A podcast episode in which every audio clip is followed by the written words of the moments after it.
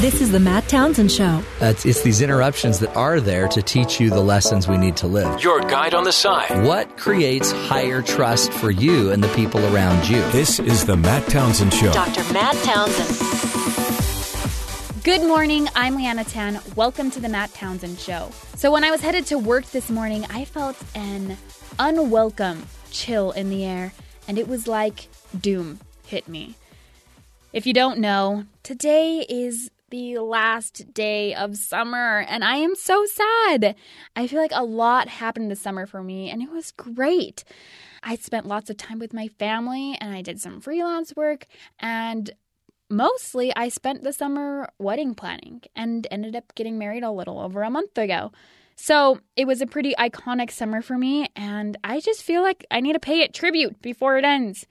So as a celebration of this past summer and in honor of this last day of summer, today I'm going to play a couple of back-to-back segments of some interviews Matt did about summer. This first one is with Dr. David Myers, where he gives some tips on summer skincare. The sun's just beating down on all of us, so how are we supposed to actually take care of our skin during the summer? How do we enjoy the sun, still get out there, get a little sun, and yet make sure that we're still staying safe when it comes to the sun and some of its harmful effects? Joining us today is my good friend, Dr. David Myers. David is a dermatologist, a lecturer, attending physician for the Utah Valley Regional Medical Center Family Medicine Program, and he's here today to teach us all things skin-related. Dr. David, welcome, my friend.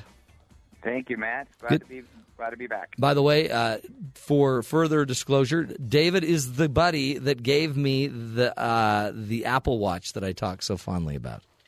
David, you're trying to save me. Love. It's because you want me to lose weight, isn't it? Kind of. I didn't want to say that on the air. On the air, but yeah, you just said, I'll just give you a watch. Maybe that'll help. Hey, good to have you. And I hear you guys are on vacation right now. We are. Just sitting at up near cabin.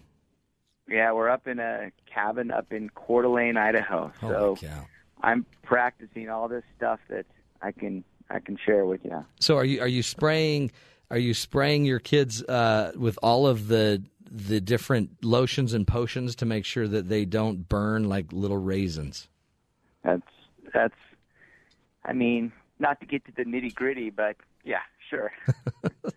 Does it matter? I mean, it seems like, I mean, we know we need some type of sunscreen, but what, as a doctor, I want the lowdown, because if I go down the aisle, I'll see 500 different sunscreens and types and numbers, and I don't know what I need. So teach me what I really need. All right. So one in five Americans during their life will get a skin cancer. And, my job as a dermatologist is teach people or to prevent that. And if I can do it, when they're kids, because we grew up in a different generation. When we were young, we all went out, we got burned, and eventually they turned into a tan, and that was okay. But now we've got knowledge, we've got tools, let's use them. So here's a few good facts. I tell this every day. I say, have fun in the sun, but don't get burned. And I'm not as, I guess, crazy restrictive as some people, never get any sun, because that's not reasonable. I want people to get out. I don't want them to sit inside and watch Friends episodes. I want them to get out, have fun, be with their kids, and whatever. So, but don't get burned is your advice. I mean, but don't get burned. You grew up running a river. You grew up being on the river every day, and now you're a dermatologist. So you're saying get some sun, but don't get burned. I've seen it. And in fact, you'll find this funny, but I went rafting down a section of the Colorado River, and I had a long sleeve sun shirt, and I wore pants that day, just these nice drying pants. And I'm a little crazy when I go down the river, because you're just in this hot, beating sun for days. So I wear the thing that covers your face, sunglasses, and hands, and gloves. And one of the guys next to me said, so do you have an allergy to the sun? Yeah. And I'm like, no. I'm a dermatologist. And they're like, oh, okay. Okay, so say no more. You're crazy. But I thought, I said, you watch everybody. Everybody's going to get burned to a crisp. And by that night, we were all camping, and everybody was all burned except for me. Yeah. And so it depends. So when I tell people don't get burned, they need to know, hey, if they're of Celtic or Scandinavian or English descent and you have real fair skin, you got to be more diligent than somebody that's got more olive skin and tans a little bit better. Yeah. But here's a few things I do when, you know, our kids are getting ready to go out to the pool or to the beach. You know, put their swimsuits on in the car. My wife will give them a little sunscreen stick, and they'll start applying it. And then I'll put a little bit more right before we get in. So 15 minutes before is ideal, and then right when they get in, you know, or right before, if you can just make sure they're, you know, well covered, then they're good. Use some protective measures. Use a hat. You know, they have those awesome sun shirts. Yeah. And you know, you just can't. You can't put enough on all day long, especially if they're in and out of the water. So use these other things, these great, you know, advances that we have. A lot of people say, hey, do I need like SPF 70? Do I need SPF 100? In 2011, they came up with changes. It was like this arms race to the highest SPF, and everybody thought higher is better. Huh. Well, they did some studies and showed that those that put on SPF 70 had this false, you know, thought that they could put on less, or that, that they could stay on longer, Matt. Yeah, they could stay out longer on the beach than those that put on SPF 10 or SPF 30. So here's the real facts. SPF 30 blocks, properly applied. SPF 30, which means sun protection factor, blocks 97% of the UVB rays. That's fantastic. That's pretty great. SPF 50. SPF 50 is 98%.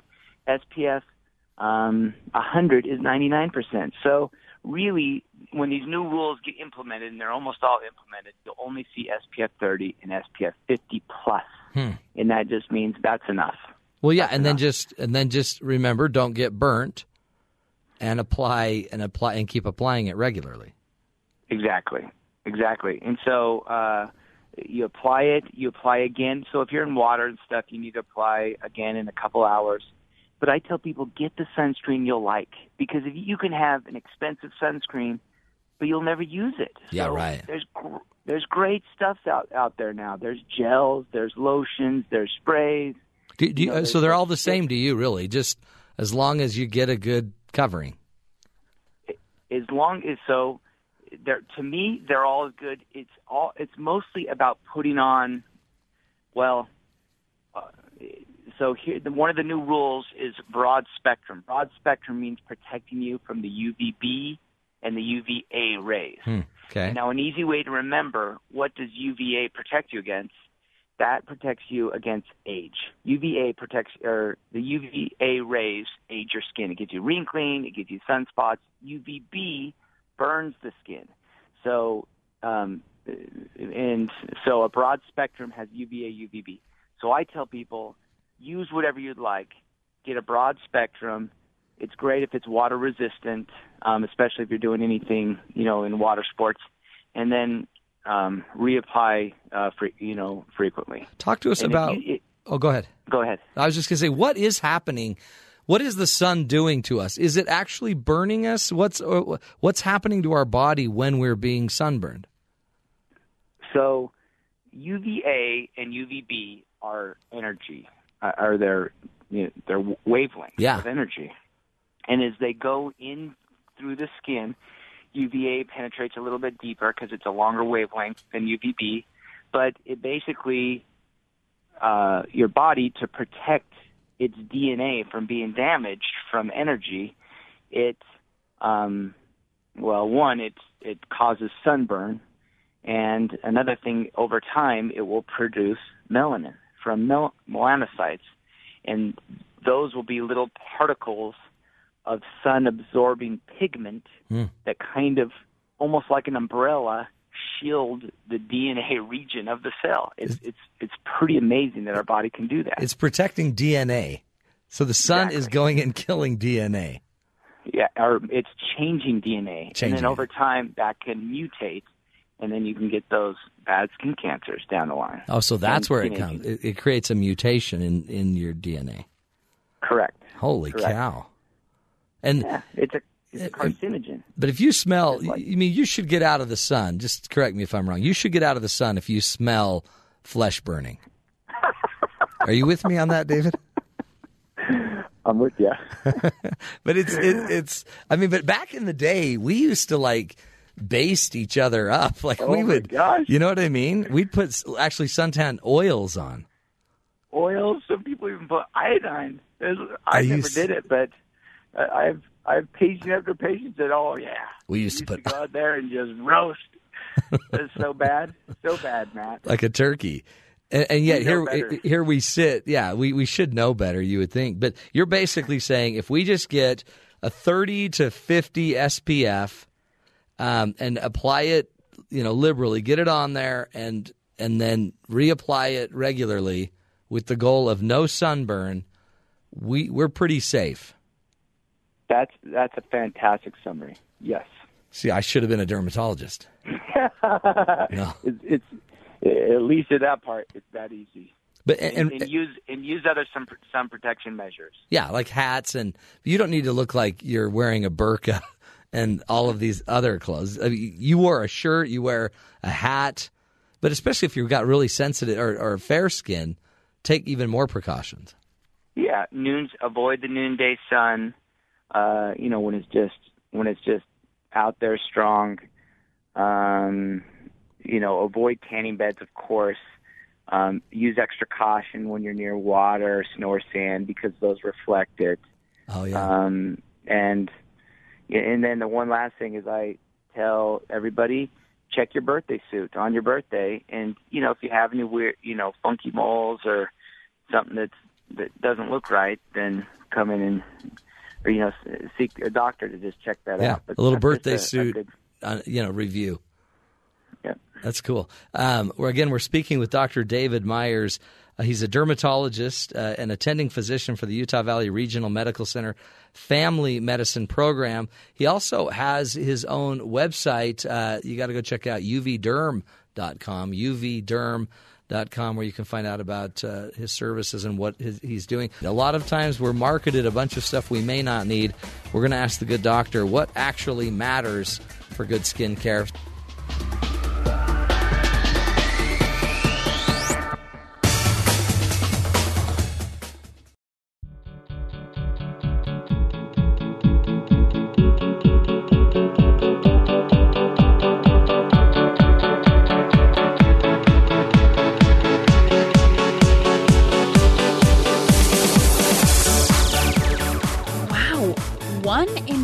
Americans get skin cancer in their lives? That's crazy. I hope you all heard his tips. Invest in sunscreen that you like. It needs to be at least SPF 30, broad spectrum, and you'll need to reapply it every couple of hours. I learned the hard way a couple summers ago when I went to California with my friend, and we spent nearly every day, all day for a week, outside, laying in the sun, playing, swimming, reading out on the sand, and I was burnt to a crisp. But I'm proud of myself because this summer I think I did a lot better, and I'm pretty sure I only got burnt one or two times. But I was making a concerted effort to stay away from the sun this summer because I didn't want any awkward tan lines or tomato red skin on my wedding day. Anyway, we are going to continue with this interview with Dr. Meyer, and he is going to detail what is actually happening when those rays hit our skin and what the average person needs to do on a daily basis to keep their skin healthy. It's funny, in our last bit together, you were talking about don't go out in the noonday sun. That's when they're the strongest or whatever. But I used to remember that, the women in my life wouldn't go out until it was 11. We needed the right sun, right? And then they'd go from the high peak of the sun time, 11 to 2 or 3 or whatever. And then that's where you'd smell flesh burning. Flip over every 30 minutes. That's right. Just get crispy. Apply some butter. Yeah, awkward. And I'm seeing all those patients now, and I bet. Doing and taking care of skin cancers and aging, so not good. So we really just need to make sure we get either an SPF 30 or 50 plus, which blocks 97 to 98% of the UV A rays, which are attributed to aging, UVB is attributed to burning. I guess does every lotion that we apply, every sunscreen we apply, basically hit the broad spectrum of both UVA and UVB? They're getting much better. Okay. With these rule changes, they've tried to make it so much more transparent. You can't use the word sunblock. You have to use sunscreen. You can't use waterproof or sweatproof. You can use water resistance, either 40 minutes or 80 minutes. They've got all these rules. I mean, that's smart. We're finally kind of tightening down on this. Exactly. So broad spectrum is probably the best summary I can give people, and most of them really are broad spectrum. Okay. And the 30's great. Now, Matt, if I'm like just doing a little, getting a little sun, walking to and from work, or not in the sun that long, I'll use a 15 or 20 that's in this thin lotion. I went on Amazon, put men's lotion, and I just found the best one, and I like it. Doesn't sting my eyes, and so it's not that you always have to be 30. But for overall, recommendations, that's a great recommendation. But there's sometimes then I use it. When I'm not getting much sun, I'll use the SPS 15, and that's fine. But you know what's funny about you, David, that as a dermatologist that many don't get is it's just even like sitting down with you, talking to you, you're checking my face out. In your head, you're like, okay, yeah, there's a whatever and a whatever. Oh, and now we got to fix this. So you must die when you see people like at a pool that are actually trying to get sunburned. Does that just bug you? Yeah, I've got a problem. And yeah, if I see stuff so much, I'm like, when someone comes in just burned as can be or just black, tanned. Oh, yeah. I'm just like, so since I see the bad stuff from these, and the stuff that comes down the line, that's why I kind of grit my teeth and I'm like, oh, geez, we can do better than this. Yeah. So I think public education's better. There's sunscreen laws that are coming into place. 42 states have these sun tanning law, a tanning bed law, restricting use, access to a known carcinogen. And so we're getting better. We're certainly getting better. Is there any real reason we need to go to a tanning bed? I mean, besides, there's a few medical conditions that really it can help out, psoriasis, for example, and a few other, more specific things. But, my wife, before we go on a big trip and we're going on a cruise, which is pretty rare, but she's like, can I go tanning? I'm like...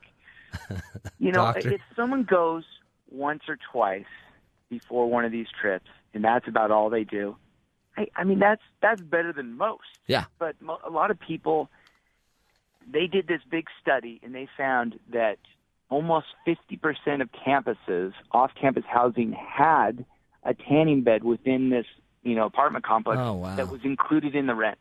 So it's too prominent. And when I see melanomas in... which is a horrible skin cancer. A person dies of melanoma every hour in the United States, and I had to take one off of the genital region of a 21-year-old woman, and I'm like, we got to do better with this. Yeah. So I think the restrictions are a good thing. What do you think about these people? I just read an article about people that are actually putting art on their body. They use sunscreen or they use some type of like pattern and they put it over their skin and then they get burnt and then that creates supposed artwork on their body. What's your take on that? Other than they're crazy. I saw that. I saw those pictures and you're right. Either the art is from the sunburn because they put the really strong sunscreen on the other ones and then just went and fried themselves in a tanning bed, or vice versa. But both are bad. Both sunburn, suntan. It's DNA damage to the skin cells, which eventually leads to skin cancer. So I wouldn't recommend that type of art. But I've seen that. Isn't it interesting? I mean, there's tattooing. That's one thing. That's permanent. But this is just as permanent in a way because it's cancer causing. Yeah, in the long term, absolutely. Talk to us about other things. So I walk down the aisle at some supermarket and I see every type of lotion and potion and what I need. What does just the average healthy person need to do for their skin kind of day in and day out? How often – I always hear we're shampooing too much. We're using too many chemicals on our bodies. What does our body really need and what doesn't it need? Yeah. I mean, that's a great question. Since everybody's different, you know, your needs is different from mine, is right. different from some of my patients or my kids or where we live. So, you know, so if you live in a humid climate versus dry climate, if you're more eczema prone, if you're older, our skin dries out more, and thus. If you are in a humid place or it's winter when it's real dry and the heaters kick on, yeah. the dry air dries out your skin. So I guess good summaries are after a shower, you know, or bath, you know, trap in the moisture. I tell people before the mist leaves the mirror, just get some lotion and put that on. And really any of the main brands are usually fine. If you're more dry, get the thicker stuff, get the extra moisturizing or ultra moisturizing. If you're not too bad, then you don't need as much. There is facial lotion for the face that doesn't have as many oils and probably won't cause acne. But, you know, shampooing, of course, if you have more dandruff, you know, I love dandruff shampoos. Most people, we don't leave them on long enough. You know, we put it on and we're washing it off within 10 seconds or 15 yeah. seconds. And so I tell people, you know, if you've got dandruff, try different dandruff shampoos, leave it on, leave the suds on for 2 minutes is great. 5 minutes is fantastic. And I think it would help more. But it's interesting because these are medicated in a way and we don't even know how to use them right. No, we throw those on. I mean, think about how quick we are shampooing our hair. Yeah. I think females are better than males, but most people come in and say dandruff shampoos just barely work. They just don't work. By switching that little thing and just leaving on the, you know, that selenium sulfide or whatever the product is, zinc pyrethone within the medicated shampoo, that can usually make a difference. That's cool. What else do we need to worry about when you think of it as an expert? Is there something that we miss, you know, when it comes to our skin care that's just a no-brainer? Well, the big things that I hear are vitamin D. You know, you go sun, you need the sun for vitamin D. Vitamin D, which you need to help process and absorb calcium and phosphorus and for healthy bones and stuff like that. Is very good, but we get enough vitamin D in, I think it's 4 minutes of noonday sun. So one thing is, don't think you need tons of sun to get vitamin D. Another thing that I think that we miss is, you know, basically these monitoring of your own skin, at least knowing your skin so that if you do see something, you can you know, at least point it out or see if it's changing or whatnot. And a great bit of advice you gave us last segment was birthdays. Check your birthday suit. Go in. Figure it out. That's a way to remember.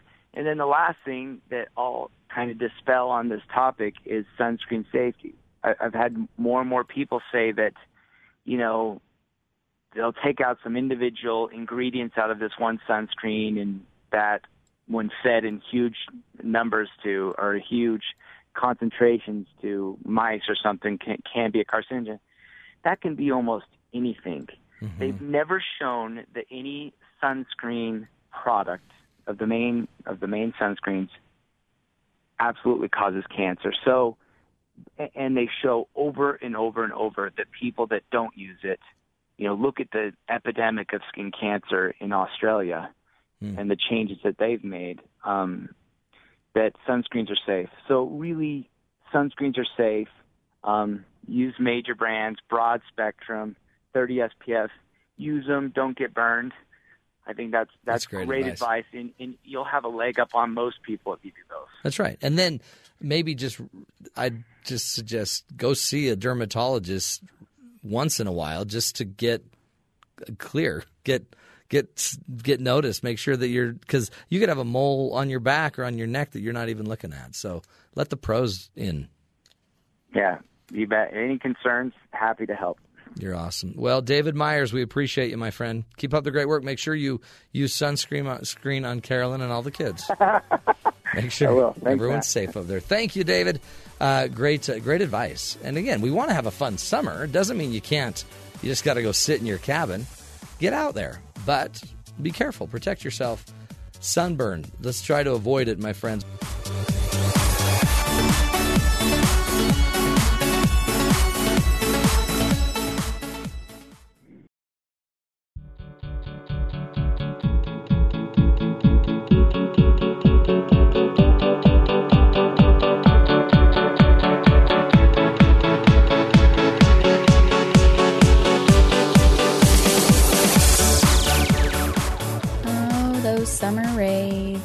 Despite their potent effects, I'm still gonna miss them. So by now you're probably thinking back to all those memories you had this past summer, the barbecues and the swimming trips and the vacations. So we've got one more segment on summer before we have to snap back to reality. This next interview with Heather Johnson is all about how to make your summer matter. Maybe you feel like this summer came and went or flew by because you were just so busy. I know I do. I mean, even though it was a monumental summer for me, I still feel like it went by really quickly. But it's okay. Even if you feel like you completely wasted your summer or you never even felt like you got a break, there's always next summer. So as you listen to this and reflect on these past few months, check to see if you did any of these things and listen to how Heather Johnson suggests we create optimal experiences for ourselves and our kids and get the most out of our summers. In studio with us is Heather Johnson from FamilyVolley.com. Go check out that website, FamilyVolley.com. Heather is a professor here at BYU and teaches really families how to play together and how that helps them stay together. She has a self-published book, Family Fun Fridays, soon to be releasing Family Fun Saturdays through Thursdays. A ton of stuff. It's true. It's on its way. We've been promising that for so long. You've got to start writing. I really am slacking. I don't know what you're doing every day. 3 years. It's just I'm behind. You're just trying to raise a family, keep a marriage working and work. So Heather, so the kids come home from school now. There's no more school, and now nothing but time. Lots of time. It's kind of exhausting. It is. And it's a little bit scary, right? Moms totally. All over – and I shouldn't say moms. Parents all over the place are freaking out a little because we want our kids home because we love them. But as soon as they get there, we're like, really? Like what do we do now? 3 months of what? How are we going to make this healthy? And a lot of times you don't know what to do with your kids. So you think, well, we'll take 2 trips maybe and then run through the sprinklers. Right. And that's 8 days of 3 months. Yeah. And then you're like, shoot, and what are we going to do with this? But you always start with the really good intentions, like all these goals, and everyone's going to read a book. Yep. And we're going to like chart it and graph it, and we'll have incentives, and we'll catch up on chores, and we'll organize closets and all those types of things. And by about 10 days in, you just really don't like each other. It's true. And technology really makes a huge presence. And you're like, you know what? Just go get the iPad because I'm not sure what to do with you right now. So how do we make this not happen? Well, and it gets really tricky, right? Because – and I kind of had this realization just this summer. I mean, I had plenty of summers. Our oldest son is almost 15. Yeah. And so we've had some summers before. I know what this feels like. But I was, interestingly enough, sitting next to him on the couch, and a travel and tourism commercial came on television for another state, a neighboring state here in Utah. And it came on, and it made the point that we only have 18 summers with our kids. Mm. Now, I can do math. It's not my, forte, but I can do it just fine, right? Maybe only 2 because of where his birthday falls and college and, some service opportunities he might take right out of high school. And so all of a sudden it hit me, oh my gosh, first of all, I'm down to this oldest kid who's maybe got 2 more summers with us. And so as we start to think about this, we're going to get rid of some of the misnomers about what summer should look like. We're going to take some of that stress off and really look at how we're going to make summer count for our kids. That's because it's not so much what you do with them. It's it's really the understanding behind why you're doing it. And so the very first thing we're going to do is we're going to start making summers novel.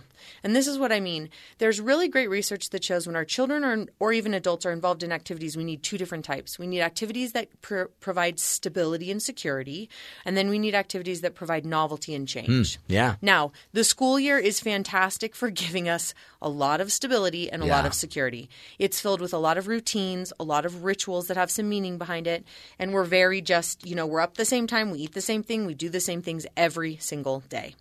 So summer is a perfect time to introduce novelty, something different, something new. And so we're going to put our focus on that. Summers should be about that. Let them be novel and different. Now, the first thought we have then is like, well, that sounds expensive and that sounds exhausting. Yeah. But it doesn't have to be. It's just simply doing it a different way. Have breakfast for dinner. That's just shake it up a little bit so that your children start to understand that summer is filled with things that might not be in other places of the year. Yeah. Because it's new and different. Change it up. And right? We have time, a little extra time maybe to do things. Mm-hmm. That's a great idea. And it could be something fun like breakfast changing, or it could be this is the time we put in the new sod in the backyard. It's exactly right. It's exactly right. And we'll get to that. That's a challenge, and their kids need those challenges. Right. But mix it up so that this becomes a novel, a change, something different, right? Otherwise, the stability and security, it actually is the most important part of any relationship, whether it's a marriage or in our family. That is the foundation, and we build off of that. Yeah. So the school year and all those routines help us build that really solid foundation. And now summer's a time to put all the sweet stuff on top. And again, that's not meaning that it has to be expensive, that we've got to take these huge trips. It just means look in your own home, in your own backyard, in your own city or town, and look at the things that are different that can now be part of your family's life. That's cool. Switch it up a little bit. Yeah. So once we've worked on the novel, the next thing we're going to do is we're going to make sure that we stop comparing, and we're going to create our own story, our own excitement. Social media, I am convinced, just continues to ruin relationships everywhere we turn. Yeah. It's marriages, it's families, it's everywhere. And especially with moms, it's really hard for us to make our own magic with our kids when we're constantly comparing it to what everybody else's lives look like. Oh, it's so true. And so, you know, as women, but also, you know, our husbands as men, as they look at these summer experiences and they look at what everyone else is doing and they're taking these trips and they're spending this money and all these grand things. And, you know, there is a mom somewhere who has every single day scheduled. And, you know, Monday's a water day, and Tuesday's a library day, and Wednesday's a... Wow. Man, I am tired even thinking about those feeds. Yeah. That's not how our family works, and that's okay. Right. So we have to stop comparing and decide, what is it that our kids need? Let's make our own magic, whatever that looks like.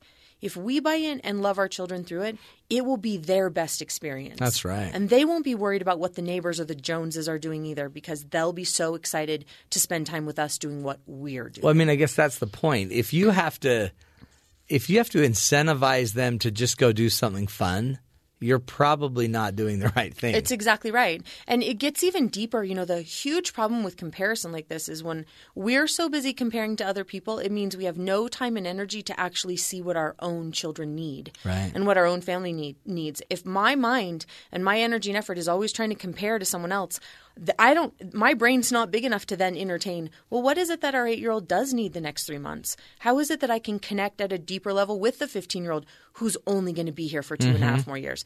I don't have the brain power for that because I'm so busy in other places. I always feel like every summer for about a month, I feel like we need to buy a boat. And then my husband echoes that same thing. He's like, we have to go get something for the water. We need a boat. Everyone's got a boat. Yeah. And they seem so happy. But then what you don't see is them fighting when they get in at the end of the night and they have to wash this boat. Oh, yeah. And unload it all and pack it up. And holding the boat off the rocks because it ran out of gas or something. Yeah. Well, and the funny thing is we think that the boat is what makes them happy or what will make us happy. But it's just like you're saying, when we start comparing because we see other boats being towed down our street at 9 a.m. headed out to the lake. Happy families. It's exactly right. But we don't realize that boat doesn't make anybody happy. No, they could be fighting the whole way there. And I can be just as happy in the back on the trampoline. Yeah. And our kids will be too, because really their kids are going to be happy on a boat because they're with them. They're together. They're making memories. True. So make your own memories, make your own magic, stop worrying about what everyone's doing so you have the energy to put towards what your family needs to do and what your family needs. Why not? Yeah, so you can see make it your own plan. Yeah, and it's funny because we go through this where it's like, but I'm planning all these things in the best interest of my kids. well, if you are, then that's fantastic. But most of the time when we really analyze, we're actually planning all these things because we want to look a certain way. Yeah. And we want the neighbors to see us a certain way. And we want everyone to say, you're an amazing parent during the summer at this. Right. Instead of, okay, this is really what they need. They're really doing it just for the tan. It's exactly right. The boat is really just for the tan. You don't even like boats. You just want to be able to lay out. You just like the tan. Right. Yeah. You know white will look better on you all summer. Have you been on a boat? They're not that fun. Isn't the saying my dad always used to say, his dad always used to say, whose dad – so generally – it's handed down. Yeah. The best day in a boat owner's life, the day you buy it and the day you sell it. Exactly. And then there's those that just love it and they're good at it. They are. But, I mean, I think they're few and far between. It is. Yeah, it's few and far between. And I think that's funny that you say that really for about 30 days you feel like – oh. We got to go get this. Yeah. Like, this is what makes us. And then when they're all winterizing their boat and putting it away for whatever hundreds of dollars a month, I'm thinking I'm so glad we don't have a boat. Because in Utah you can really only use it for about 3 months anyways. That's crazy. Okay, so the next thing we're going to do is we are going to know our children's summer love language. Cool. Right? Now we've heard this term before about a love language in lots of different ways, looked at different ways, different philosophies. But really each of our children has a perspective of what summer will look like. Mm-hmm. We've got to figure out what that is so that we can meet those needs. So, for example, our son is very, very busy between high school and water polo and swimming and, church responsibilities all day, every day of the school year. Summer to him is about chilling out. He wants less on his plate. He wants to relax. He wants to make more of he makes his own decisions, but his own decisions where it's like, if I want to sit for 2 hours, I kind of just want to lay out here on the grass for 2 hours. He needs some of that space. That is what he expects of summer. Our daughter is very different. She just graduated from 6th grade, so she's going into junior high school. Summer for her needs to be packed full. Mm. Not necessarily money-spent vacations, but she wants to do all the things that the school year doesn't necessarily allow because of time or energy or juggling. And so she sees summer really different. So if I don't allow our son to take a break a little bit and choose some more of that relaxation, and if I don't help her find ways to spread her wings and run her legs a lot, they both go back to school in the fall really dissatisfied with what the last 3 months looked like. And so if you can get down to what your children's summer love language looks like, we can attend to those needs. And this, again, is where we have to recognize what's most important to them, what looks good for them, what's their magic, and then help make it. Yeah. That way they do go back to school thinking summer was awesome because it was that change I needed back to the novelty that filled me in a way that summer should. That's so they can go back to that. It's monotonous. It's just like we make the best of it, but it still is the same thing every day. That gets old, and summer should be different. Totally, and it's got to be different their way. Their way, not our way, right? Because I know what summer would look like for me. Yeah, same as the rest of the 9 months. And it would be very different than what they want it to look like. Exactly. And so it's not about us. It's really about them. I know. It's so hard to get that idea. It's not about us.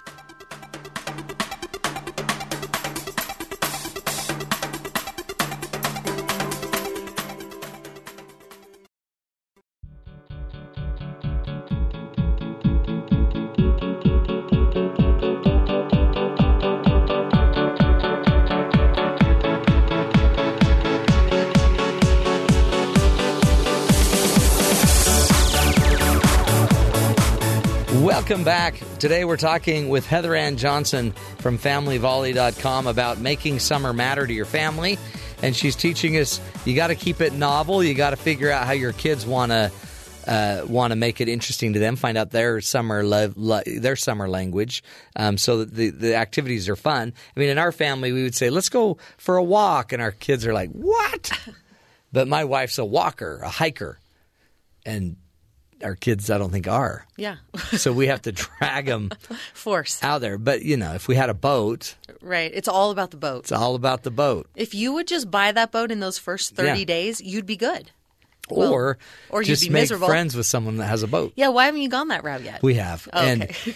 And it's, in our church group, we can always they do little fundraisers and you could buy a boat trip with somebody that has a boat. So we always just buy a boat trip. Sure. And then you feel good because you donated money to a good cause and you get the boat. For one Saturday, which is about all you probably want. It's all you can take. Then you're all sunburned. Then your kids are satisfied. We had a boat. Remember? Exactly. Every summer we had a boat. Don't tell me we never had a boat. I bought a boat almost. Talk about what else we can do to make summer matter. So the next thing we're going to do is we are going to let things flow.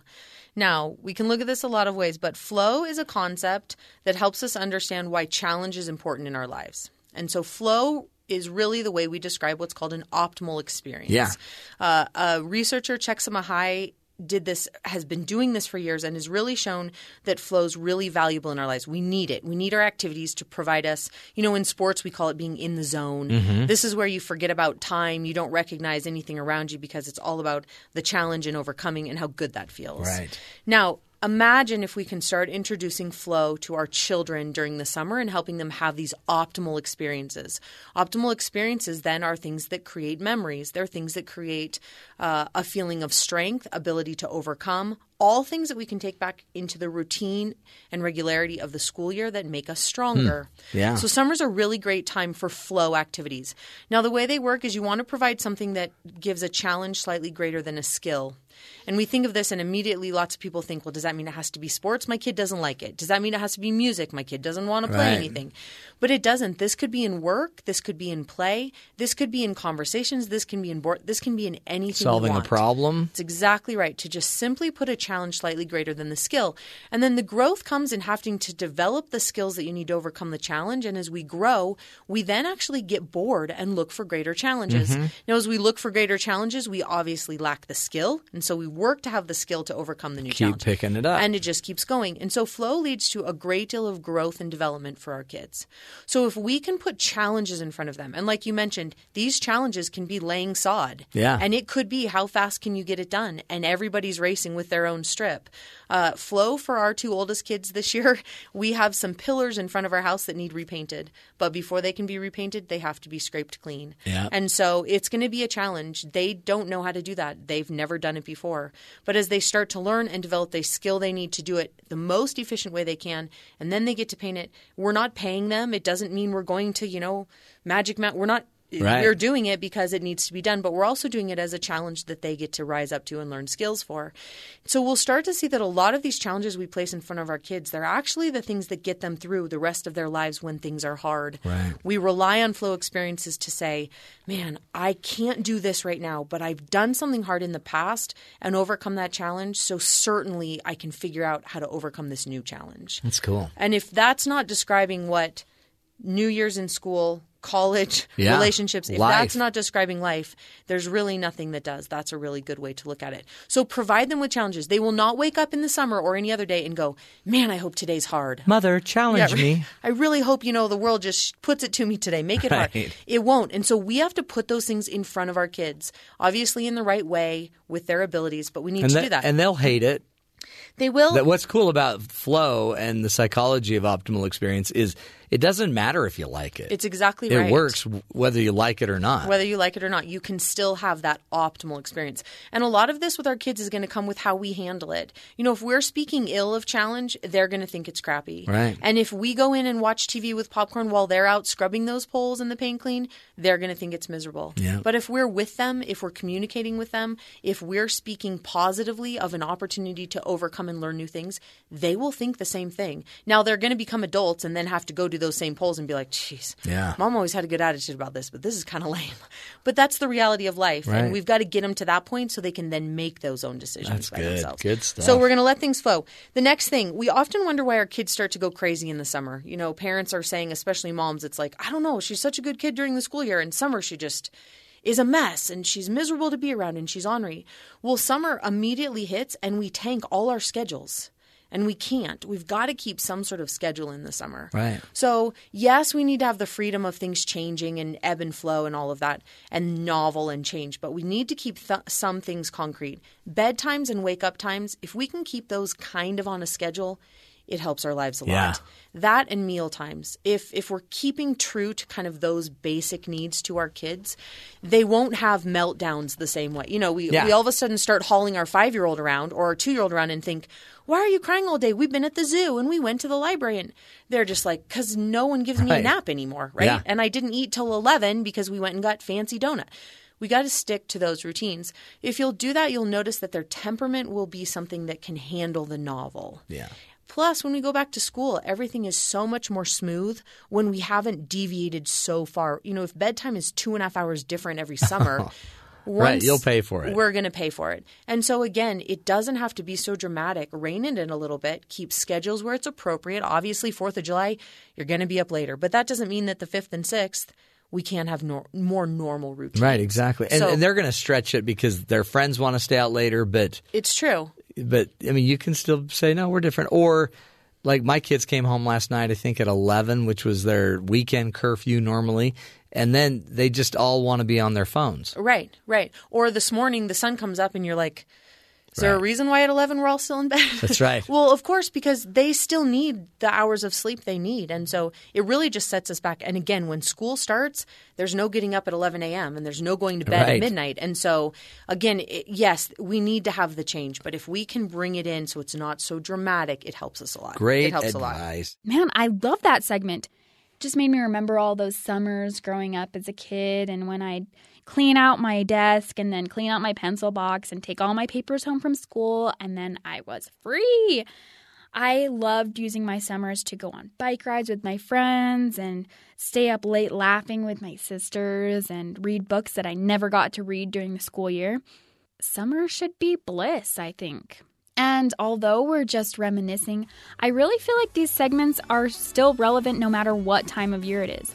I mean, just because summer's ending and tomorrow's the start of a new season doesn't mean that UVA rays aren't going to age your skin or that you can't have optimal experiences and memories with your kids. So, my advice is just have fun in the sun, but also have a ball this fall. Thanks for listening, everyone. Have a great weekend. We'll be back Monday morning with more Matt Townsend.